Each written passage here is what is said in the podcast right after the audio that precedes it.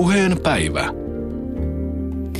Hallitus haluaa leikata ja säästää myös kaikkein pienimmiltä suomalaisilta, mutta mikä on päivähoidon tila kotimaassa tällä hetkellä? Tunteet lapselle parhaasta arjesta käyvät kuumina ajasta riippumatta, mutta mikä sitten on lapselle parasta ja mistä sen tietää? Hallituksen suunnitelmista, varhaiskasvatuksesta ja lapsen kehityksestä keskustelevat nyt kanssamme kasvatustieteiden tohtori, yliopiston lehtori Erja Rusanen sekä kehitysneuropsykologi psykologian dosentti ja lasten stressin säätelyä tarkastelevan lastututkimushankkeen johtaja Niina Sajaniemi, molemmat Helsingin yliopistosta. Lämpimästi tervetuloa arvon naiset lähetykseen. Kiitos. Kiitos. Toiset pitävät päiväkotia loistavana paikkana oppia sosiaalisia taitoja. Toiset löytävät monta huonoa puolta heti, kun aihe edes otetaan puheeksi. Miksi teidän mielestä päivähoitokeskustelu herättää ihmisissä ylipäänsä niin vahvoja tunteita? No varmaan sen takia, että lapset on kaikille tärkeitä. Vanhemmille omien lasten hyvinvointi on tosi tosi tärkeää ja myös ammattilaisille omien lasten hyvinvointi on tosi tosi tärkeää. Ja tietenkin kiivasta keskustelua herättää kaikki päivähoitoon liittyvä asia, koska me ei ole päästy vielä semmoiseen tilanteeseen, että vanhemmat vois aidosti vilpittömästi valita haluavatko he hoitaa lastaan kotona vai haluavatko he turvallisen mielin laittaa lapsensa päiväkotiin ihan pienestä. Että se pitäisi olla aito, aito valintatilanne. Mä olen paljon Niinan kanssa samaa mieltä tästä asiasta ja voisin lisätä niin, että ää, kysehän on tavallaan ihan normaalista ihmismielen toiminnasta, että ää, aihe herättää debattia puolesta ja vastaan. Että kun ihmisiä on tutkittu tämmöisessä päätöksentekotilanteessa, niin kuin päivähoito tyypillisesti on, on havaittu sitten niin, että kun tehdään itselleen erittäin tärkeä päätös, sen jälkeen halutaan oikeastaan kerätä sitä päätöstä tukevia perusteluita ja sitten vastustetaan kaikkia niitä, niitä argumentteja, jotka asettavat kyseenalaisen valon tämän päätöksen. Tämä on vanha teoria, tämmöinen kognitiivisen dissonanssin teoria, että tavallaan niin kuin, tämä on ihan luonnollista, että tällaisesta asiasta käydään niin kuin hyvin kiivastakin keskustelua. Ja lapset pitääkin olla tärkeitä tietenkin kaikille.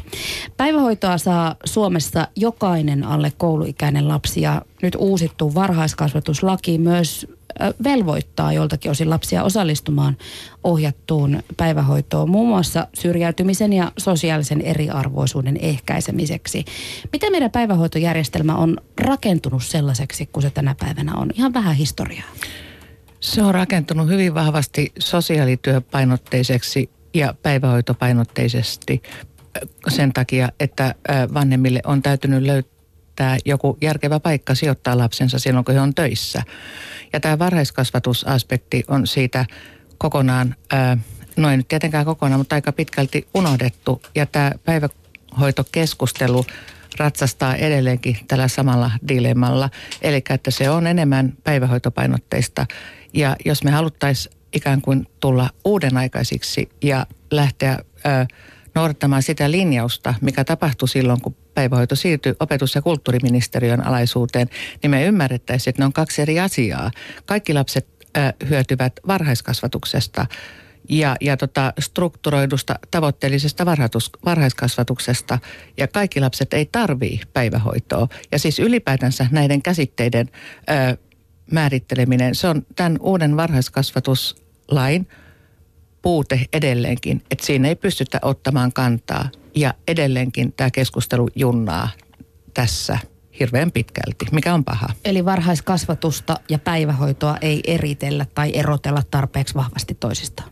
Ei, tietenkin päivähoidon sisällä pitää olla laadukasta varhaiskasvatusta, mutta ne on kuitenkin käsitteellisesti ja sisällöllisesti kaksi eri asiaa.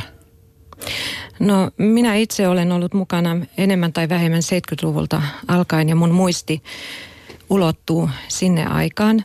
Ja tuota, päivähoitolakihan tuli silloin 73 ja silloin kiivaasti päiväkoteja rakennettiin ja myöskin niin kuin henkilöstöä koulutettiin.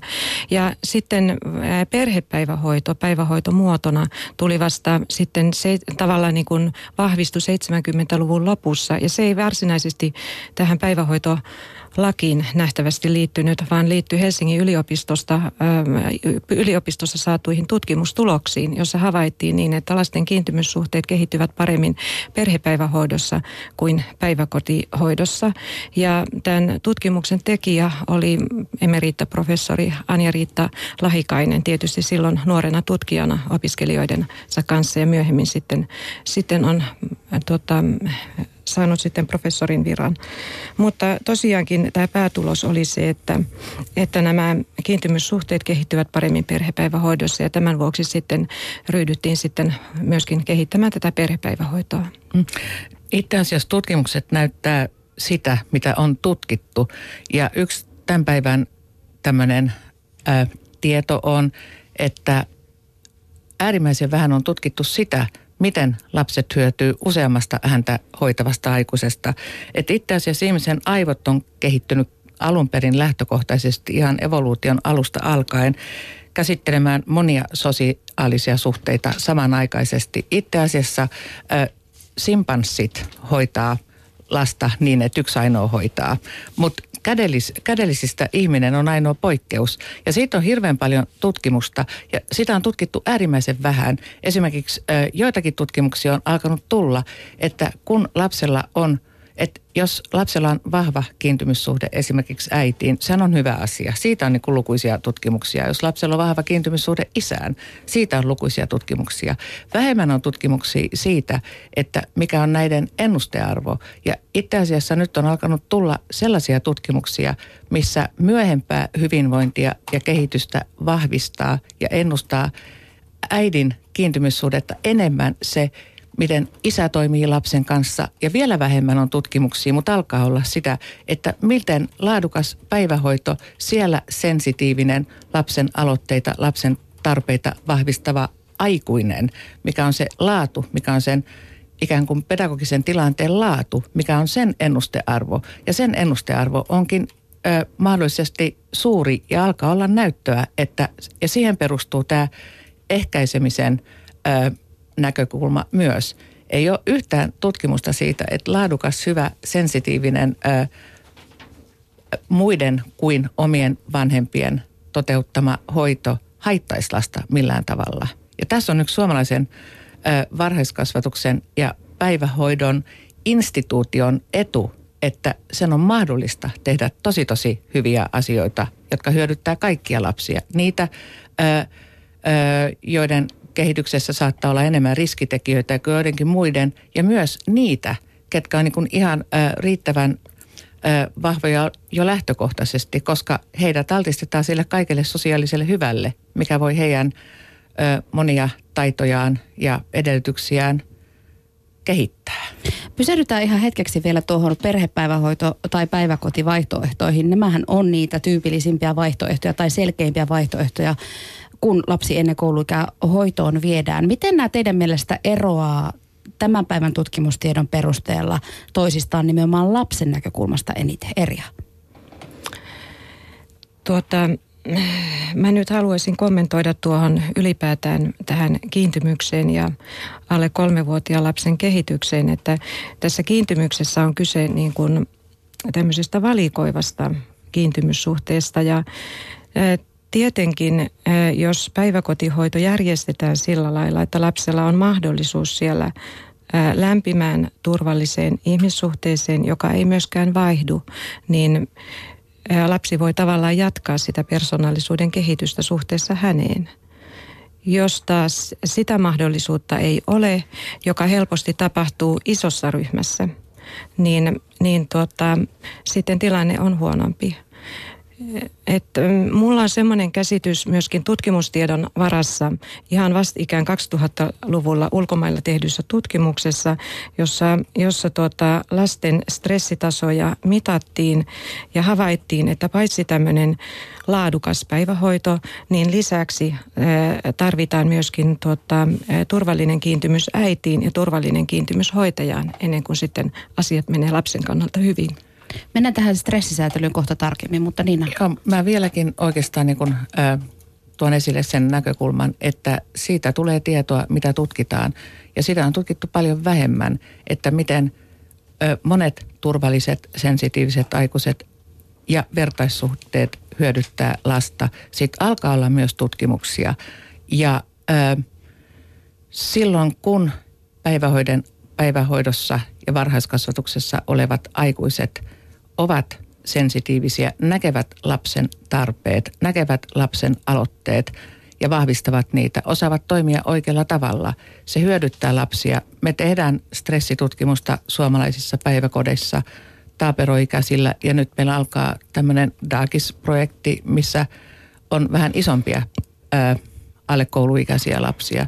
Ja kyllä meidän tähän astiset tutkimustulokset vahvasti näyttää siltä, että stressi on säädeltyä silloin, kun on hyvin koulutettuja, vahvoja aikuisia riittävästi ryhmässä. Se ei ole edes kiinni valitettavasti siitä ryhmän koosta. Eli siis tutkimusnäkökulmien freesaaminen auttaa myös siihen, että tieto uudistuu. Mutta kommentoikaa vielä tätä. Onko, onko siis, tarkoitatko nyt Niina sinä sitä, että välttämättä perhepäivähoito, jossa ryhmät ovat automaattisesti pienempiä kuin päiväkodissa, niin ei ole aina lapselle parempi? Öö, mä haluaisin välttää kaikkia mustavalkoisia Vertailuja. asetelmia ja vertailuja. Päivähoito voi olla äärimmäisen ö, hyvä ja sopiva muoto monille lapsille. Ja mä haluaisin pitää sitä niin kuin sillä tavalla ö, kuitenkin erillään, että päiväkodit tai toiminta, missä on selkeästi panostus myös varhaiseen pedagogikkaan, niin on tärkeää. Ja siihen on mahdollisuudet päiväkodeissa silloin, kun se – varhaispedagogiikka tulee vahvemmaksi. Sille, että päiväkodit, perhepäivähoito on mun mielestä enemmän päivähoitopainotteinen ja mun mielestä päiväkodit voisivat ja niiden tulisi olla enemmän varhaiskasvatuspainotteisia. No perhepäivähoidossa on se hyvä puoli, että siellä on yksi, yksi henkilö, joka parhaimmillaan sitten pystyy vastaamaan lapsen tarpeisiin. Että mä en niin kuin näkisi, en, en niin suurta eroa, tai en haluaisi erotella niin paljon tätä hoitoa ja kasvatusta, vaan että siinä hyvin pienen lapsen kohdalla, mistä alle kolmevuotiaan lapsen kohdalla on kyse, niin siinä on hyvin paljon semmoista hoidollisia elementtejä. Lapsi tarvitsee tarpeisiinsa ja erilaisiin aloitteisiinsa vastauksia. Tapahtuu se sitten päiväkodissa, perhepäivähoidossa tai kotona, mm. mutta se tapahtuu tunnesuhteen varassa.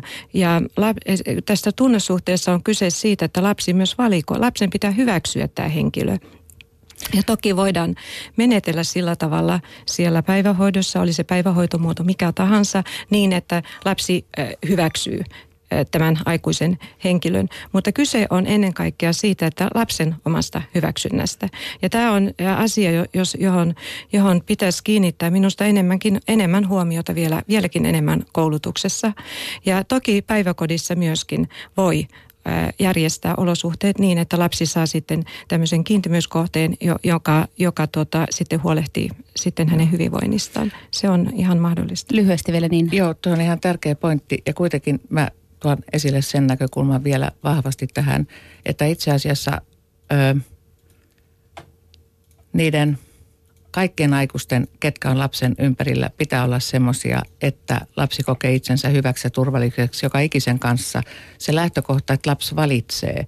Kaikkien pitää voida olla semmoisia, että silloin kun lapsella on paha mieli tai silloin kun lapsi jännittää tai silloin kun lapsella on joku, joku ö, piina päällä, niin siellä on aikuinen, joka näkee sen ja tulee.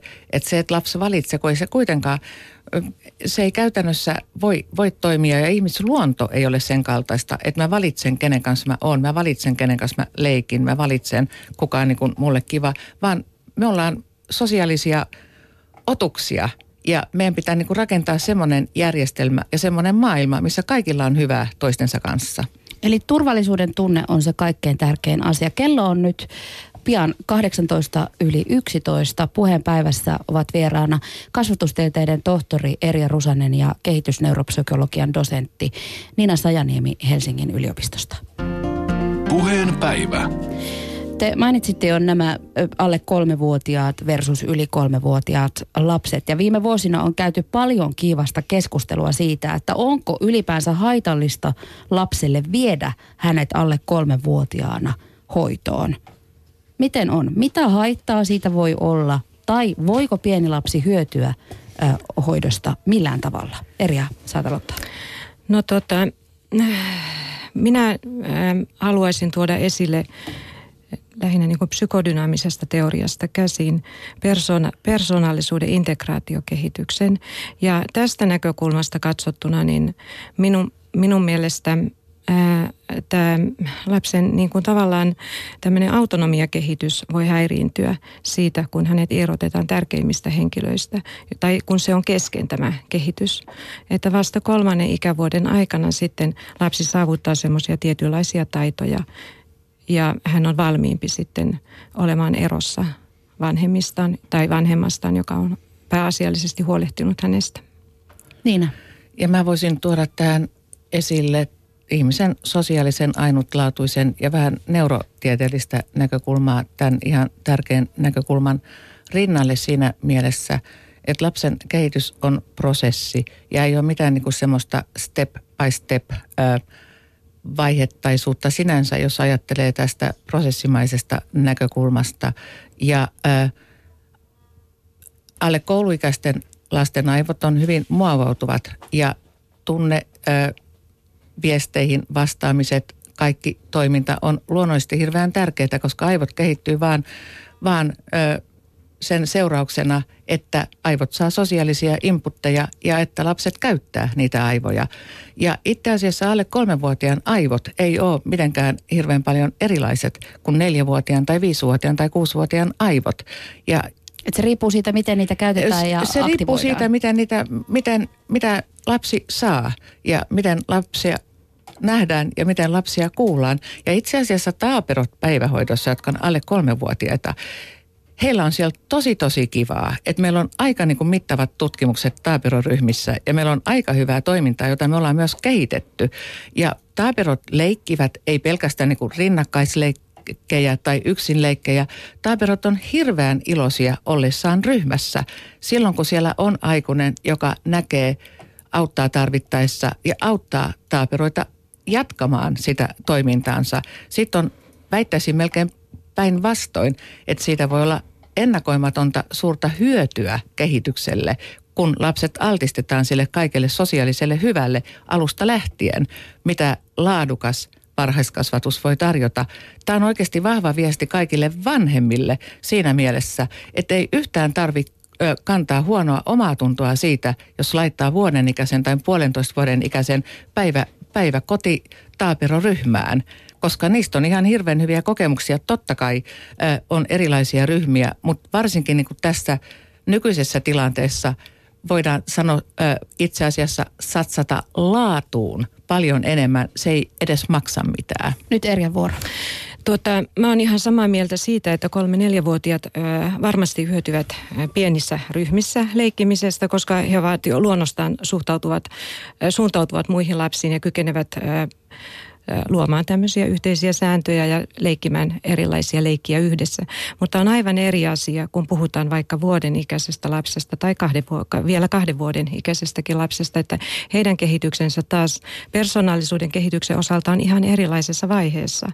Ja tämän vuoksi paljon varovaisemmin itse suhtaudun alle kolmevuotiaan tai ainakin alle kaksi ja puolivuotiaan viemisestä päivähoitoon. Mutta tämä on ihanaa, kun täällä sai väitellä. Ja, ja itse asiassa aika paljon on tutkimusnäyttöä siitä, että yksi- ja kaksivuotiaat voivat ihan hyvin päiväkodissa silloin, kun se on laadukasta. Ja yksi- ja kaksivuotiaat on paljon vahvemmin sosiaalisia ja paljon enemmän yhdessä leikkiviä, kun oikeastaan on ajateltu, tässä on taas kysymys siitä, että mitä tutkitaan, ettei tätä ole tutkittu niin kauan niin kuin vahvasti aikaisemmin. Tämä tutkimus ikään kuin ö, ö, paradigma alkaa vahvistua. On jo vahvistunut aika paljon nyky Kyllä, yksi- kaksivuotiaat varmasti leikkivät ja ovat kiinnostuneita myöskin muista lapsista, mutta se on aivan hetkellistä. Se saattaa kestää muutamia minuutteja, sitten siirrytään johonkin toiseen, toiseen asiaan. Ja myöskin se leikki on rinnakkaista. Ja jos näitä lapsia on monta yhdessä, aikuinen ei mitenkään voi olla vuorovaikutuksessa kaikkien kanssa sillä tavalla, eikä sillä laatutasolla, joka ainakin itselläni on, on tota mielessä. Eli ää, aikuisen, ää, lapsen kehitys tapahtuu suhteessa aikuiseen tuossa vaiheessa, pääasiallisesti. Ja parhaat olot yksi- ja kaksivuotiaalle on silloin, kun aikuinen, kyke, aikuinen pystyy vastaamaan hänen erilaisiin aloitteisiin, aktiivisuuden ilmauksiin. Jos lapsia on läjässä hirveän paljon, heillä on useimmiten erilaiset kiinnostuksen kohteet. Jos aikuiset eivät ehdi siihen reagoida eikä verbalisoida, lapset saattavat jäädä sitten ilman riittävää vuorovaikutusta. No, se on, joo, mä oon ihan samaa mieltä ja se on äh, kiinni siitä, miten taitavia ja miten hyvin koulutettuja ne aikuiset on. Ja kyllä yksi-kaksivuotiaat leikivät paljon paljon yhdessä. Karu fakta monille työssä käyville pienten lasten vanhemmille kuitenkin on se, että ilman sitä päivähoitoa arjen pyörittäminen tai jopa elämässä toimeen tuleminen ei olisi kerta kaikkiaan yhteiskunnassa mahdollista. Niin vielä lyhyesti tiivistäkää se, että miten siitä lapsen hoidosta tehdään turvallista ja parasta mahdollista, kun puhutaan niistä alle kolmevuotiaista hoitolapsista. Onko se nimenomaan se turvallinen suhde niihin hoitaviin aikuisiin, jotka sanottaa ja on aktiivisessa vuorovaikutuksessa lasten kanssa? Turvallinen lapsiryhmä, hyvät koulutetut aikuiset, laadukas varhaiskasvatus alle kolmevuotiailla ei haittaa lapsen kehitystä.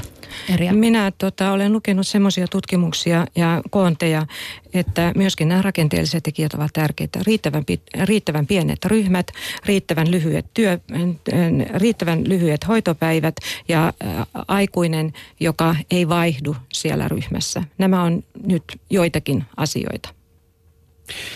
Kello on 11.24 ja napataan mukaan tähän nyt sitten lapsen ääni. Kuuluuko se päivähoidossa riittävästi? Varhaiskasvatuksen asiantuntija Marjatta Kalliala on peräänkuuluttanut sitä jo vuosia, niin kuin tässäkin haastattelussa neljä vuotta sitten päiväkodissa eivät näytä kiinnostavan. Olen itse yrittänyt herättää keskustelua useat kerrat kiinnittämällä huomiota nimenomaan siihen varhaiskasvatuksen, varhaispedagogiikan laatuun, mikä tarkoittaa siis varjessa sitä, että saavatko lapset hakata nauloja ja laulaa lauluja ja leikkiä vesileikkejä ja, ja ymmärtävätkö aikuiset kaiken aikaa, että mitä kielen oppimiselle tarkoittaa, kun me täällä lorutellaan ja näin ja puhutaanko lasten kanssa. Kaikkea tätä ei näytä kiinnostavan erityisemmin. Toinen asia on tämä, että e, koko ajan myös päivähoitoon, tämähän on laajempi ilmiö, koskee myös muun muassa yliopistoa, niin, niin syötetään tätä niin kuin lippujen ja lappujen täyttämistä. Kotushan julkaisi parisen vuotta sitten muistaakseni tutkimuksen, jossa todettiin, että päiväkodissa voi mennä päivä viikosta kirjaamiseen. E, kyllä me kaipaisimme voimakasta protestiliikettä tähän asiaan. Jos päiväkodissa hoitaa hyvin sen perustehtävän, eli työn lasten kanssa, ei kuulukaan jäädä aikaa kovin paljon mihinkään muuhun. En tietenkään tarkoita, että mitään ei pitäisi kirjata. Totta kai on monia asioita, toimintaa täytyy myös suunnitella ja osa suunnittelusta tulee tehdä kirjallisesti ja niin edelleen. Mutta ja varmaan laatuakin valvoa. Kyllä, nimenomaan ja, ja, ja siihen laadun valvomiseen siis kuuluu kyllä, kyllä kirjoittaminenkin, mutta on aivan selvää, että sitä on liikaa. Ja kun se tuodaan että tällaisena asiana, joka on velvoittava, niin hyvin herkästi syntyy tilanne, jossa kaikkein tärkeimmän laiminlyömisestä – ei seuraa mitään. Mutta jos sitten se seitsemänneksi tai kolmanneksi toista tärkein asia jää tekemättä, niin siitä ikään kuin jää kiinni, että ei ole täyttänyt jotakin lomaketta. Ja saattaa se joidenkin työntekijöiden kohdalla synnyttää semmoisenkin ajatuksen, että kun on siellä tietokoneen ääressä, niin silloin vasta tekeekin työtä.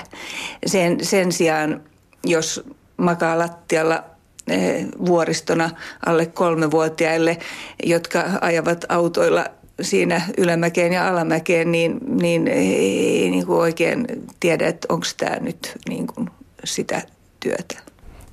Siellä on sali ja siellä saa sitten temppuilla ja sitten me syödään yhdessä ja saa leikkiä paljon monemman kaverin kanssa.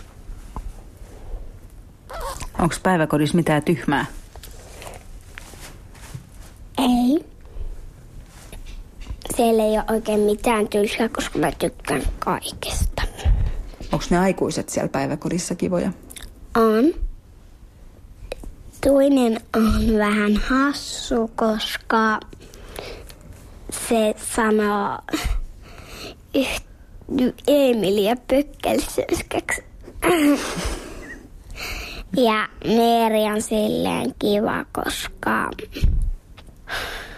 koska se niinku askartelee meidän kanssa ja askartelu on tosi kivaa. Jos ajateltaisiin lasten näkökulmasta niin kuin itse haluan jääräpäisesti asioita katsoa, niin silloinhan tietysti pitäisi kysyä, että miten lapset saavat eniten irti tästä. Ja silloin tietysti pitää ajatella niin, että ne, joilla on eniten koulutusta, niin, niin niistä pitää niin kuin irrota eniten.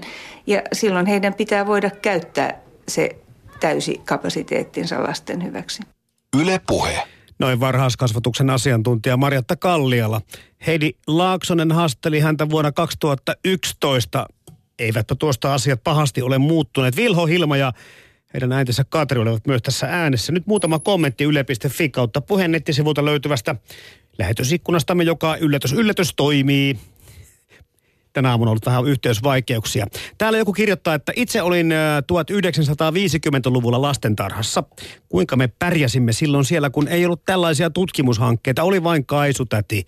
Mutta hänellä taisi olla sitä soveltavaa käytännön psykologiaa. Joku kirjoittaa, että no varmasti kaisutädilläkin joka oli käynyt sodan jälkeen jonkun lastentarhaseminaarin. Olen huolissani itse siitä, että lasten kasvatus on menossa tieteelliseksi ja perustuu teorioihin, jotka sitten vaihtuvat ehkä viiden tai kymmenen vuoden välein. Ja vielä yksi kommentti. Turvallisuuden tunteen antaa tädit juuri siellä päiväkodissa ja heillä on siihen hyvin pätevä koulutus. Kummallista kyllä, lapsillakin on se oma vaisto, kenen tädin hoivaan hän voi lähemmin turvata. Kaksi, kaksi kommenttia tähän näin. Anna tota, Yksi kommentti on se, että ö, ihmisen biologia ei ole muuttunut moneen sataan tuhanteen, mili, ellei miljoonaan vuoteen. Ihminen on biologisesti ö, ikivanha. Ihmisen aivot on ikivanhat ja, ja se, se, se ei ole mitenkään teorioiden mukaan menevä. Ja, ja toinen kommentti on se, että yksi osa tätä ammatillista keskustelua varhaiskasvatuksessa ei työskentele yhtään ainutta tätiä. Ja, ja tämä on yksi sellainen asia, missä me asiantuntijat ja ammattilaiset ollaan tosi tiukkoja. Ja kyllä lapsia, ää, nämä koulutetut ihmisetkin siellä varhaiskasvatuksessa kohtelevat ihan sydämellä. Ei heillä ole tiede mielessä, mutta näitä asioita on tärkeää tutkia, että tiedetään, miten saadaan järjestetty ne toimintaympäristöt sen kaltaisiksi, että ne hyödyttää kaikkia lapsia mahdollisimman vahvasti. Näin sanoi siis kehitysneuropsykologian dosentti Niina Sajaniemi ja toinen vieraamme on kasvatustieteiden tohtori Erja Rusanen ja nyt siis keskustellaan päivähoidon tilasta. Heräskö sulla Erja ajatuksia tuosta insertistä tainuista Jamper lukemista kommenteista? No ei oikeastaan eh, sen kummempia ajatuksia. Aina on hauskaa kuulla vaan lasten näkemyksiä. Erja, sä kirjoitat kirjassasi hoiva, kiintymys ja lapsen kehitys siitä, miten aikuisen ja lapsen välinen vahva kiintymyssuhde on tärkeintä sen turvallisuuden tunteen näkökulmasta. Ja olet nyt siitä muutamalla sanalla jo kertonutkin. Voiko se kiintymyssuhde, tiivistä vielä se, että voiko se lapsen kokema kiintymyssuhde siis jäädä vajaaksi nimenomaan sen päivähoidon vuoksi? Voiko sitä siellä millään tavalla hyvin kannatella? Nyt täytyy erottaa toisistaan, että lapsihan kiintyy kotona vanhempiinsa ja päivähoidossa päivähoidon henkilökuntaan. Että niin kun meillä on tiedossa se, että lapsi voi paremmin, jos hänellä on kiintymys, oli hän sitten missä ympäristössä tahansa. Eli että hän löytää sen kiintymyskohteen. Mitä pienemmästä lapsesta on kyse, sen tärkeämpää tämä on tämän kiintymyskohteen löytäminen. Se, että taas niin kun, että miten se saadaan aikaan, että aikuiset voivat kyllä auttaa sen syntymisessä ottamalla vastaan lapsen kiintymyksen ilmaisut. Ja kaikki nämä aloitteet ja aktiivisuuden osoitukset, mitä lapset osoittaa, niin tämä pitäisi pystyä vastaanottamaan. Päiväkodissa mä oon nähnyt sen siitä hankalana niin, että koska siellä on niin paljon lapsia, niin lapset täytyy jollakin lailla, heitä täytyy myöskin hallinnoida tai äm, niin kuin tätä ry, niin kuin ryhmän kautta. Mitä pienemmästä lapsesta on kyse, sen enemmän hän tarvitsee sitten henkilökohtaista kontaktia. Ja tämä saattaa sitten jäädä iso ryhmän vuoksi sitten vajaaksi. Sä oot puhunut myöskin paljon niin sanotun omahoitajuuden hyvistä puolista onnistuneen päivähoitokokemuksen saamiseksi. Esimerkiksi meillä omien lasten päiväkodissa tämä omahoitajakäytäntö on havaittu tosi hyväksi ja lasten turvallisuuden tunnetta vahvistavaksi tekijäksi. Ö, kerro vielä eri sinä, että mikä omahoitajajärjestelmä ylipäänsä on? Siis omahoitajajärjestelmää varmaan toteutetaan monella tavalla, mutta mikäli sitä toteutetaan oikein, eli sillä lailla, että yksi, yksi hoitaja pääasiallisesti vastaa lapsesta ja tekee yhteistyötä myös vanhempien kanssa, niin tä, tä, tällä voi olla paljon hyviä seurauksia lapsille. lapsille. Eli äh, tällöin, tällöin hän, äh, lapsi tietää, kenen puoleen kääntyä, kuka on se hänelle osoitettu tai tärkeä henkilö. Ja toisaaltaan myöskin hoitajat pystyvät ja henkilökunta pystyy sitten myös suuntaamaan energiansa sitten tiettyyn lapsiin. Kuinka laajasti tämä on jo käytössä Suomessa? Siitä mulla ei ole tietoa, mutta joissakin koulutustilaisuuksissa vaan olen huomannut niin, että tätä ei välttämättä toteuteta ihan, ihan niin hyvin kuin voitaisiin toteuttaa. Että jossakin koulutustilaisuudessa henkilökunta kertoi, että heillä on kyllä oma hoitajajärjestelmä käytössä hyvin pienillä lapsilla, mutta he tekevät siitä tämmöisen systeemin niin, että kun ö, muutama kuukausi on kulunut, he vaihtaa sitten hoitajia. Mä kysyin sitten, että vaihtaa niin kuin ryhmiä ja hoitajia. Mä kysyin, että minkä takia, niin nämä, nämä aikuiset sitten tuumasivat niin, että on huomattu, että se on helpompaa sitten lasten kanssa. No tähän mä kyllä sitten vastasin helpompaa? helpompaa, että lapset käyttäytyy tavallaan niin kuin paremmin silloin. Että mä sanoin vain, että tähän pulmallista, koska kun lapsi tulee tutummaksi, niin hän myös osoittaa kaikki kiukun ja aggression ja kaikki tämmöiset näin tutulle henkilölle. Uskaltaa, niin kuin, luottaa, uskaltaa hänen. luottaa hänen ja uskaltaa erilaisia tunteita osoittaa. Ja tästä keskusteltiin sitten, sitten aika pitkään. Niina Sajaniemi, mitä ajatuksia sulla on omahoitajuudesta tai sen toteutumisesta Suomessa tällä hetkellä? Tota, tota, se on monivärinen, eikä varmaankaan mustavalkoinen. Aika paljon päiväkoteja, jos itse asiassa on alettu luopumaan omahoitajajärjestelmässä järjestelmästä sen takia, että siinä unohtuu se, että kun lapsi, jolla on hätä, hänen pitää oikeasti pystyä turvautumaan kaikkiin aikuisiin. Yksi asia, mikä on, koska tämä omahoitajuus johtaa siihen, että ei se omahoitaja aina paikalla. Että se on poissa, se on muualla, työvuorot vaihtelee. Eli sen päivähoidon, to, päivähoidon toiminnan pitäisi olla sen kaltaista, että se on tavoitteellista ja hyvin organisoitua. Ja että siellä on ihan selkeät tehtävät niillä ihmisillä, ketkä ovat siellä, siellä päivän aikana töissä. Ja kaikki vastaavat lapsen hyvinvoinnista, mutta se ei voi olla niin, että on lapsiryhmä lapsia, josta vaan toi yksi huolehtii tai vaan toi toinen huolehtii. Se on ihan monessa mielessä pikkasen myös keinotekosta. Öö, ja ja tota, se lasten ö, kiintymys, ensi, ensisijainen kiintymyssuhde, se rakentuu kotona, mutta et edelleenkin lapset voivat kiintyä moneen häntä hoitavaan aikuiseen – kyllä meneekin päiväkodista, niin aina kuitenkin kaikki hoitajat ja äh, varhaiskasvattajat muistuttaa, että no kaikki heitä hoitaa, että älkää huoliko, että ja, kaikki hoitaa. Ja yksi asia, mikä niin eniten korreloi laatuun, ja, ja tota, tähän ei välttämättä ole tarve mennä nyt tämän lähetyksen puitteissa, mutta koulutukseen, että ollakseen lapsen kanssa vahvasti ja – sensitiivisesti ja kyetäkseen näkemään ja hallitsemaan ryhmän ja ymmärtämään, että myös ryhmätoiminnasta on hyötyä ihan pienempienkin kohdalla, niin se vaatii aika paljon myöskin koulutusta. Ja, ja tota, sen takia nämä pitäisi ihan uudelleen organisoida nämä ryhmätoiminnat ja antaa kaikkien asiantuntijoiden ö, olla hyviä siinä ammatissa, mihin he ovat saaneet koulutuksensa. Erja. Tuota, juuri näiden pulmien takia niin, että koska tämähän on henkilökunnalle työtä ja työtä säädellään tietyillä ehdoilla, siis päivähoitotoiminta tai varhaiskasvatus on työtä ja sen takia, että nämä henkilöt eivät ole aina käytettä, lapsen käytettävissä, pitäisikin järjestelmässä ottaa huomioon lapsen luonnollinen persoonan kehitys. Eli se kehitys, mikä tapahtuu sen vähintään kahden ja puolen vuoden aikana, jolloin, jolloin tuota, lapsi hyötyy ennen kaikkea siitä, että hänellä on, hänellä on erittäin hyvä turvallinen kiintymyssuhde ja, ja tuota, yksi henkilö, joka vastaa hänen kehityksestään, kunnes nämä kuvat vanhemmista sisäistyvät ja lapsi kykenee sitten tavallaan, hän saa semmoisen taidon, että hän pystyy sitten olemaan vanhemmasta paremmin erossa. Tämän jälkeen päivähoitoon mutta varovaisesti sillä tavalla, mitä lapsi kestää.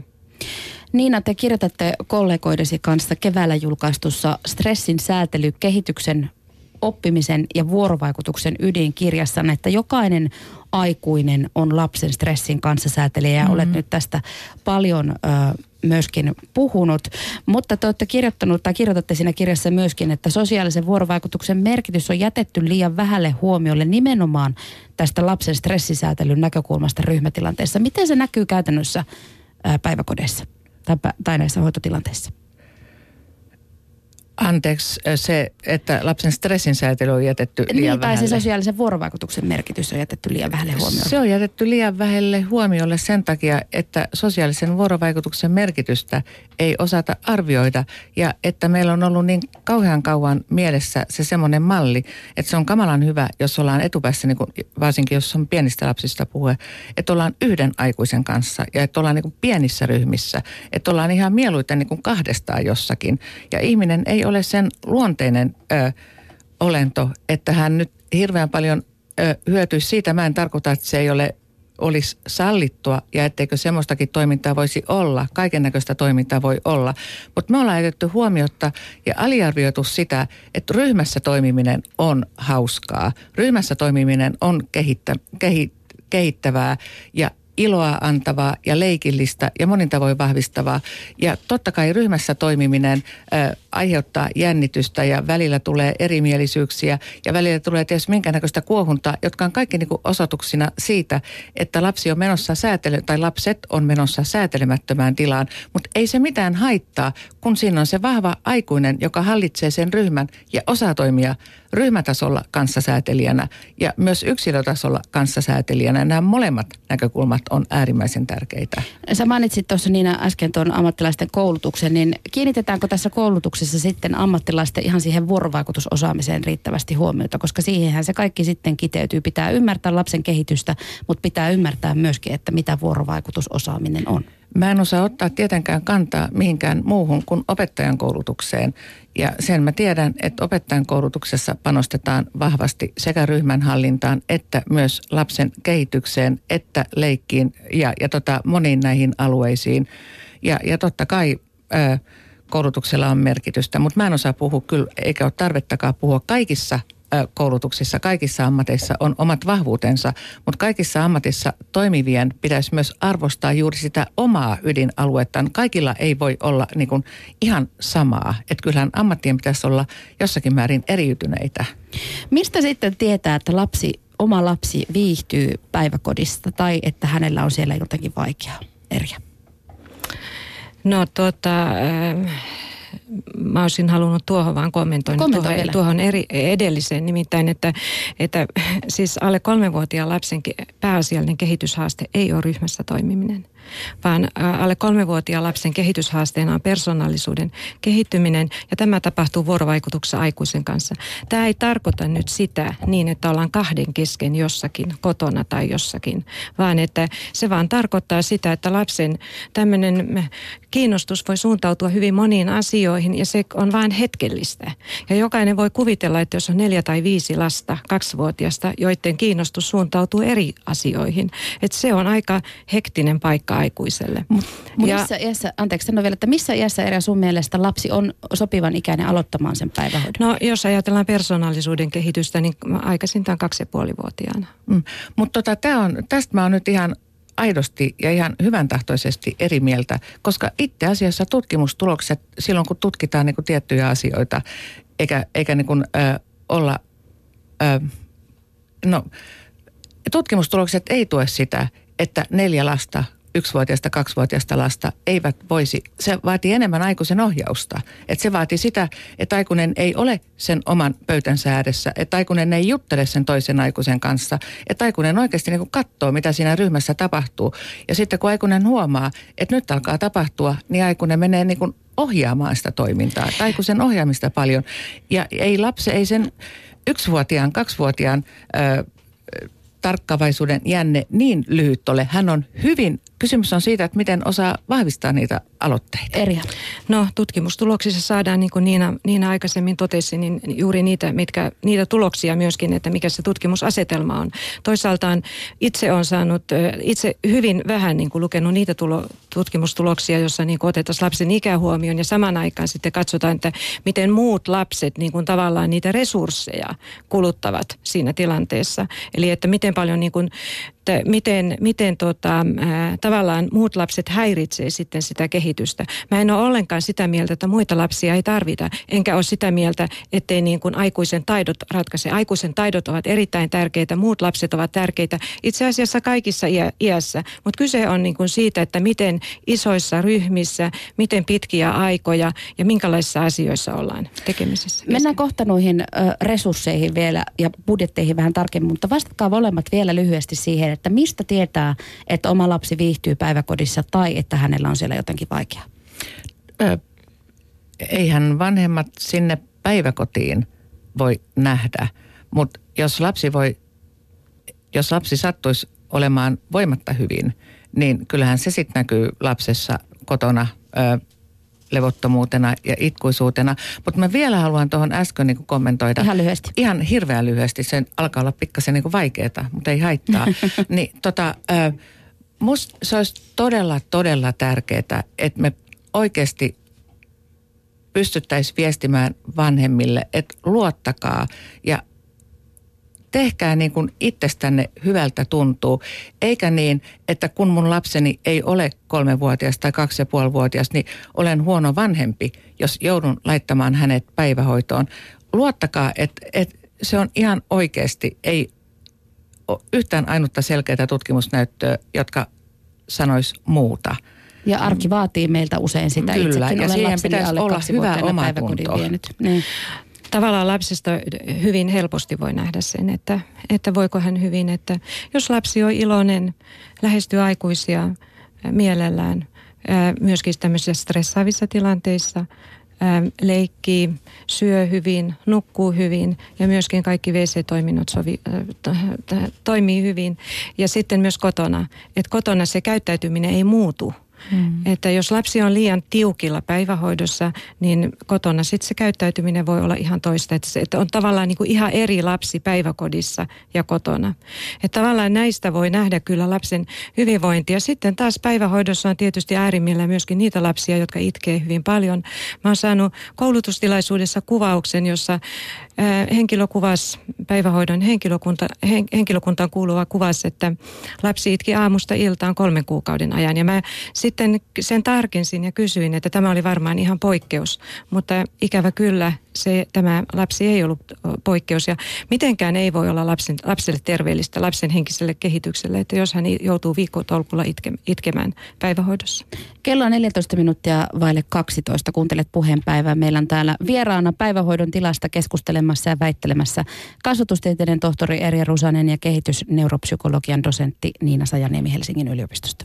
Ja sitten muutama sana niistä resursseista. Hallitushan on arvioinut ohjelmassaan, että laki subjektiivisen päivähoidon päivähoito-oikeuden rajaamisesta toisi valtiolle säästöjä jopa 24 miljoonaa euroa. No laskelmista ollaan kyllä toistakin mieltä. Kuntaliitto teki omansa ja ne eroavat pääministeri Juha Sipilän johtamista suunnitelmista radikaalisti. Kuntaliiton opetus- ja kulttuuriyksikön johtaja Terhi Päivärinnan mukaan päivähoito-oikeuden rajaaminen säästäisi vain reilut 10 miljoonaa euroa. Säästöjen todellista vaikutusta on vaikea arvioida esimerkiksi siksi, että laskelmat on tehty vanhan hallitusohjelman pohjalta.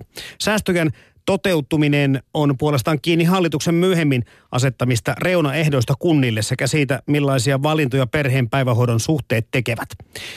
Öm, säästöt tulevat siis todennäköisesti näkyviksi vasta vuosien päästä, Terhi Päiväranta Et nythän ei ole annettu esimerkiksi tätä hallituksen esitystä, ja nyt on kaavailtu, että tämä astus voimaan ensimmäinen ensimmäistä 2016. Ja, ja vaikka se astus voimaan, niin jos se päätös tulee kauhean myöhään ja niin kuin tavallaan nämä reunaehdot, että mitä nämä rajaukset siinä on, niin, niin kuntien toiminnan niin kuin järjestäminen sillä tavalla, niin kuin tämä laki edellyttää. Ja sitten jos nämä säilyy nämä ehdot tähän vanhaan hoitopaikkaan, niin ei, ei ne ainakaan ensimmäisenä vuonna, silloin 2016, on missään tapauksessa sitä 24 miljoonaa tai meidänkään esittämää 10 miljoonaa. Ja siihen vaikuttaa osaltaan myöskin se, että päiväkodit toimii ikään kuin lukuvuosiperiaatteella kyllä, elokuusta kyllä. elokuuhun. Ja sittenhän tässä on vielä näitä muitakin muitakin asioita, joita, joita hallitus on, hallitusohjelmassa on linjattu, eli tämä, tämä ryhmäkoon tai tämä suhdeluvun muutos ja sitten tulee myöhemmin tämä työttömien päivähoito-oikeuden rajaaminen ja niin edelleen. Ja nämä tulee kaikki niin kuin tämmöisinä yksittäisinä toimenpiteinä. Ja, ja, ja, ja se vaikeuttaa myös niin kuin kuntien mahdollisuutta suunnitella näitä asioita tai toteuttaa niitä asioita niin, että ne vaaditut säästöt niin kuin toteutus. Et tässähän mole, näissä kaikissa muutoksissa säästyy valtion rahaa ja sitten kuntien rahaa. Että molempien rahaahan tässä sitten säilyy, mutta miten ne kunnat pystyy näitä toteuttamaan, millä aikataululla ja, ja mitkä ne käytännön mahdollisuudet on, niin se vaikuttaa hyvin paljon sitten siihen tavoitteeseen, mitä hallitus on asettanut. Kuntaliiton opetus- ja kulttuuriyksikön johtaja Terhi Päivärinta, miten sitten kuntien se käytännön työ, sanot, että se on vaativaa, mutta lisääntyykö esimerkiksi byrokratia kunnissa ja sen myötä toisaalta myös sitten kustannukset mahdollisesti? No, en mä osaa tähän byrokratiaan niin sanoa, joku vaan esitti kysymyksen, että, että sitten kun tätä pitää valvoa, että, että noudat, noudatetaanko niin kuin tätä, että, että haetaankin koko päivä paikkaa, vaikka olisi vain oikeus tähän osa-aikaiseen päivähoitoon, niin siihen ollaan, on minäkin todennut vaan, että, että tietysti me luotetaan siihen, mitä asiakkaat meille ilmoittaa tai mitä kunnille ilmoitetaan. Että ylipäätään, jos kunnasta hakee jotain palvelua ja, ja se palvelu, palvelun tarvitsija täyttää tiedot tai hakemuksen, niin kyllä kai kunnan viranomaisen lähtökohtaisesti täytyy luottaa siihen, että mitä, mitä se hakija on siinä hakemuksessaan ilmoittanut. Tietysti äh, pieni kunta tai suuri kunta ehkä tunnetaan paremmin ihmisiä ja tietysti varmaan sitten tarkistetaan niitä tietoja, jos, jos on niin kuin olettamus siitä, että nyt ei olisikaan oikeus niin kuin koko päiväiseen varhaiskasvatukseen. Terhi Päivärintä, olisiko varhaiskasvatuksessa mahdollista tehdä jotakin muita muutoksia säästöjen eteen kuin näitä, mitä hallitus nyt on ehdottanut? Olisiko niitä syytä edes pohtia? Niin, e, sinällään kyllä meidän mielestä niin kuin tämä subjektiivisen päivähoito-oikeuden rajaaminen on ihan, ihan hyvä tapa. Että me emme kritisoi niin kuin sitä sitä asiaa, että meistä on hyvä tai hyvä, mutta että se näin voidaan tehdä. Mutta että mikä on se lopputulema, mitä niin kuin odotetaan näiltä toimenpiteiltä, niin, niin siinä ehkä on niin kuin eri, eriäväisyyttä, että saadaanko niin suuria säästöjä. Tietenkin itse uskon siihen, että kunnat, jotka vastaa tämän palvelun järjestämisestä, itse parhaiten tuntee omat olosuhteensa ja pystyy järjestämään sen toiminnan mahdollisimman hyvin myös laadukkaasti. Ja sen takia niin kuin kuntien niin kuin toimintavapauksia pitäisi lisätä pikemmin kuin se, että, että niitä rajataan. Eli, eli niin kuin määrätään, että tällainen ryhmäkoko pitää olla ja, ja niin edelleen. Että meidän mielestä toimintavapauksilla saataisiin parempia ratkaisuja. Terhi Päivänen, sanoit tuossa aiemmin, että, että subjektiivisen päivähoito-oikeuden rajaaminen on Kuntaliiton mielestä ihan hyvä asia. Mikä siinä on nimenomaan hyvää? Tai että meidän mielestä siinä ei ole niin kuin, se ei ole lapsilta pois, että, että jos, jos, koska kaikilla lapsilla säilyy oikeus varhaiskasvatukseen, niin, niin kyllä meidän mielestä sitä voidaan tietyltä osin rajoittaa, jos, jos huoltajat tai vanhemmat on, on kotona. Että ei me nähdä siinä niin kuin mitään periaatteellista ristiriitaa. ristiriitaa. Aivan. Mitenkä, mitä ajattelette sitä, että miten tämä uusittu varhaiskasvatuslaki ja nyt nämä hallituksen säästösuunnitelmat sitten keskustelee keskenään?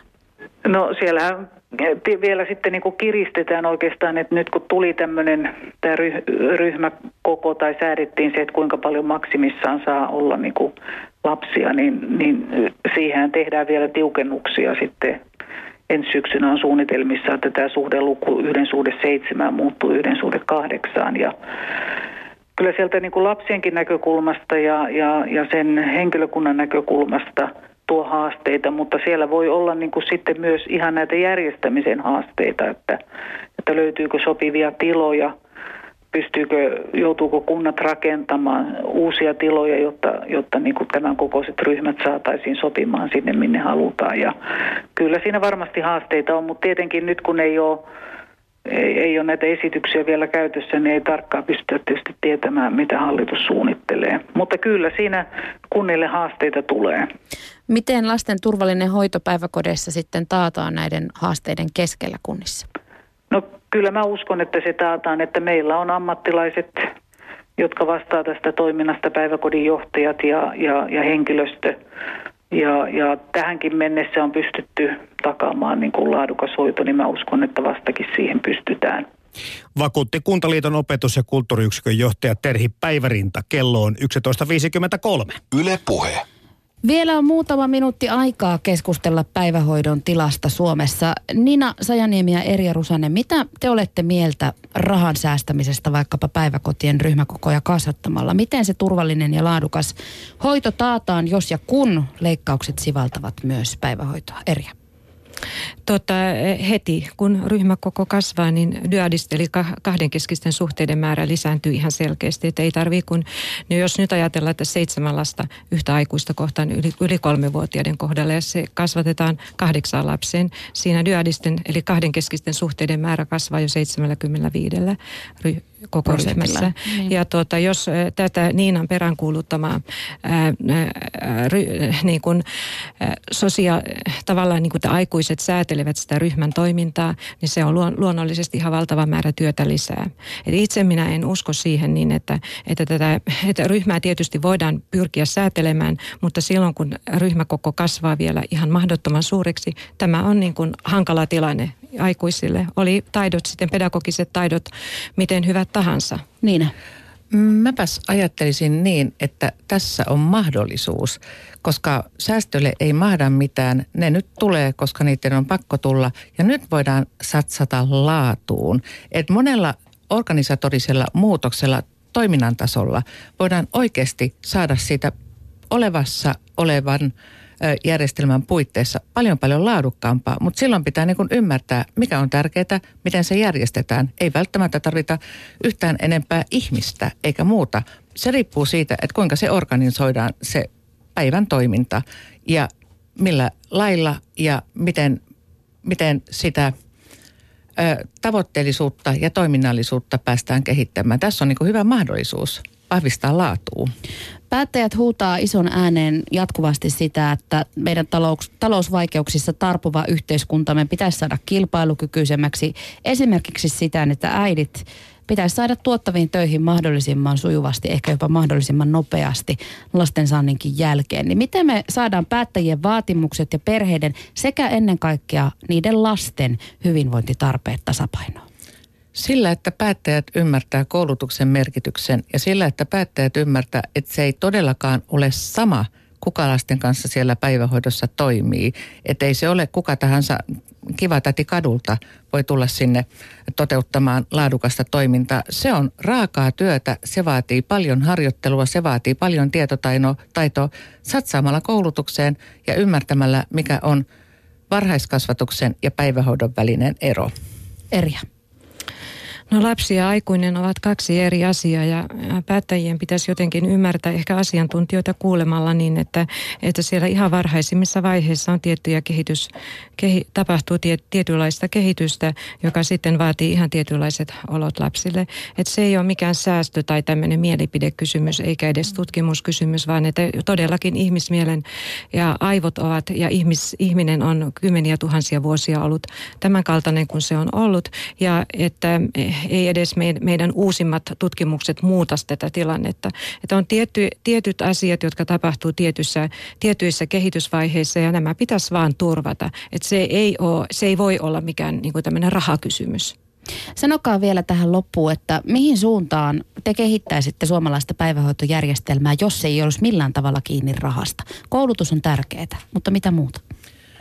Satsaamalla vertaissuhteiden vahvistamiseen, satsaamalla leikillisyyteen, satsaamalla luovuuteen, satsaamalla sen ymmärryksen lisäämiseen, että aikuinen on paljon paljon tärkeämmässä roolissa koko aika ja ei lapsi ilman ohjausta yksilötasolla tai ryhmätasolla oikeastaan saavuta sitä kaikkea potentiaalia, mitä hänellä voi olla.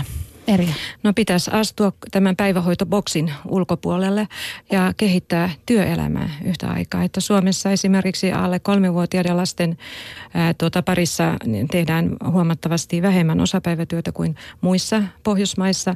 Hollannista nyt puhumattakaan, jossa alle kuusivuotiaiden lasten vanhemmista ainakin toinen, lähes, kaikki, lähes kaikki ovat niin kuin osapäivätyössä, ne jotka työssä ylipäätään ovat. Eli ää, täytyisi niin kuin ymmärtää se, että, että nämä systeemit, ovat, niin kuin työelämä ja päivähoito, ne on kuitenkin niin kuin rinnasteisia ja, ja on paljon kiinni työelämästä, mitä päivähoidossa sitten voidaan tehdä. Päivähoidon sisällä on sitten ihan omat haasteensa. Eli joustavuutta, ajatteluun, laatua koulutukseen, lapsille ennen kaikkea mahdollisimman paljon turvallista syliä käsiä, kuuntelua ja, ja sitä sanoja ja lämpöä, eikö vaan? Kyllä. Kyllä. Kiitokset vierailusta neuropsykologian dosentti Niina Sajaniemi sekä kasvatustieteiden tohtori Erja Rusanen. Kiitos. Puheen päivä täältä kommenttia vielä tähän keskusteluun liittyen. Sen, mikä tuo yle.fi kautta puhe nettisivujen lähetysikkona toimi. Kommentteja tuli erittäin paljon ja oli kyllä ansiokasta näkökulman vaihtelua hyvin, hyvinkin paljon. Tästä nyt vaikka esimerkkinä, että ennenhän lapsia oikein tarhattiin tarhaamalla. Todellisuudessa jollakin voi kotiolot olla huonommat ja kylmemmät eli kasvuympäristö voi olla päiväkodissa paljon parempikin kuin kotona. Tähän ö, yksilöllisyyteen ja näihin laatueroihin sekä päivähoidossa että kotona kiinnitettiin useammassakin kommentissa huomiota. Ja näinhän se varmasti menee, josta laatua tasoitettaisiin tai se olisi tarpeeksi tasaista, niin vertailukin olisi kovin paljon helpompaa. Mutta ihminen on pikkusen erilainen, poikkeaa yksilönä toisistaan jonkin verran.